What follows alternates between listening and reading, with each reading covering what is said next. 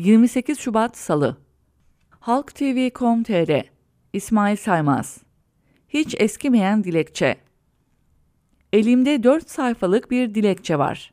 Deprem doğal afet olsa da yukarıda kimliklerini açıkladığımız sanıkların görevlerini yerine getirmemeleri ve ihmalleri nedeniyle katliama dönüşmüştür diye yazıyor. Suçlar madde madde, şüpheliler isim isim sıralanıyor. Okuyorum. Bu depremde on binlerce kişi ölmüş, on binlerce kişi yaralanmıştır. Binlerce ev yıkılmış ve on binlerce kişi enkaz altında kalmıştır. Bölgenin deprem bölgesi olduğu bilinmekte ve her an deprem olabileceği öngörülmekteydi. Bilimsel araştırmalar bölgenin hareket halindeki fay hattı üzerinde olduğu, her an şiddetli bir deprem olabileceği ve önemli ölçüde can kaybına yol açabileceği doğrultusundadır.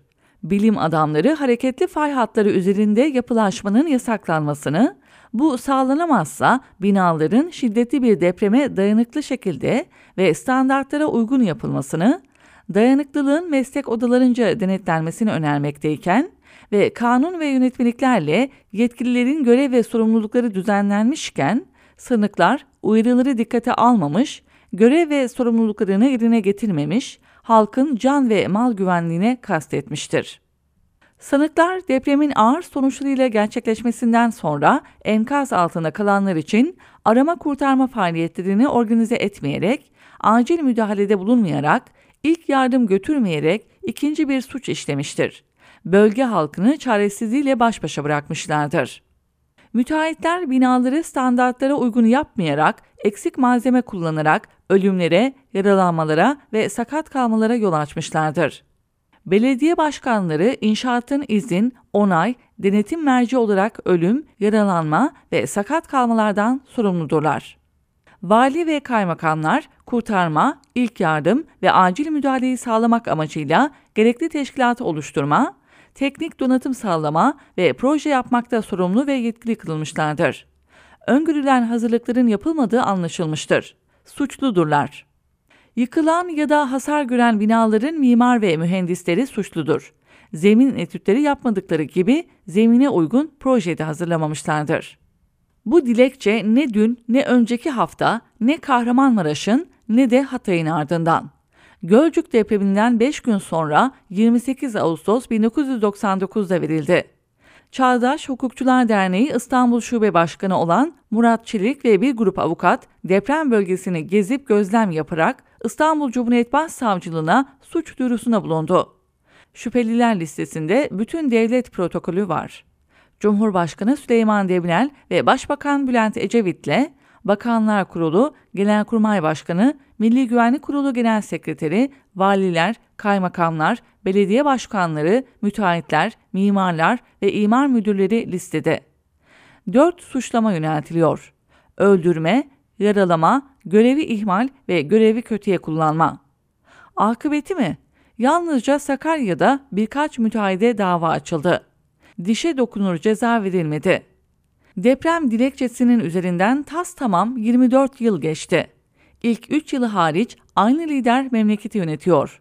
24 yıl önce dünyaya gelenler 5-10 deprem gördü. Dilekçede yazılanlar hiç eskimedi. Başta Profesör Doktor Naci Görür olmak üzere tüm deprem uzmanları 3 yıl önce Kahramanmaraş'ta büyük bir depremin olabileceğini öngördü ve uyarıda bulundu. İktidar depreme dayanıklı şehirler kurmak yerine 5 kez imar affı çıkardı. Belediye başkanları bir daha seçilmek için kaçak yapılara göz yumdu. Dokunsan yıkılacak binalara ruhsat verdi. Bazı başkanların diktiği binalar da yerle bir oldu. AFAD ilk 48 saat enkaza giremedi. Yardım bekleyen binlerce kişi arama kurtarma ekibi vaktinde yetişmediği için kurtarılamadı. Kızılay çadır pazarlığına tutuştu bu esnada. Avukat Murat Çelik 24 yıl önce tanık olduğu Gölcük'te bugün Kahramanmaraş'ı kıyaslıyor.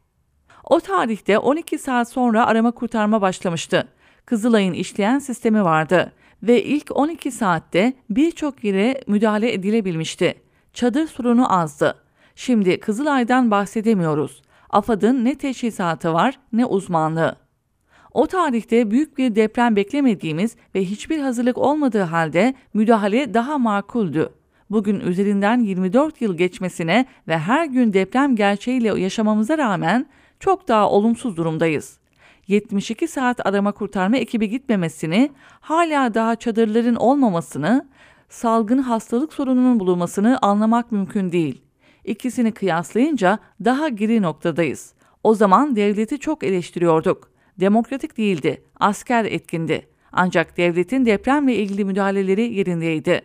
Murat Çelik'in de aralarında olduğu avukatlar bugün 12 hukuk örgütünün desteğiyle İstanbul'daki Çağlayan Adliyesi'nde buluşuyor.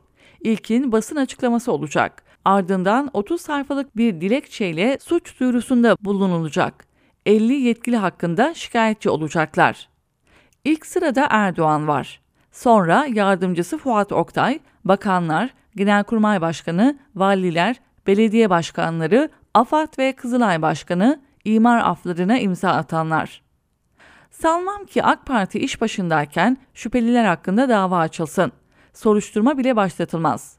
Ta ki beklenen İstanbul depremine kadar.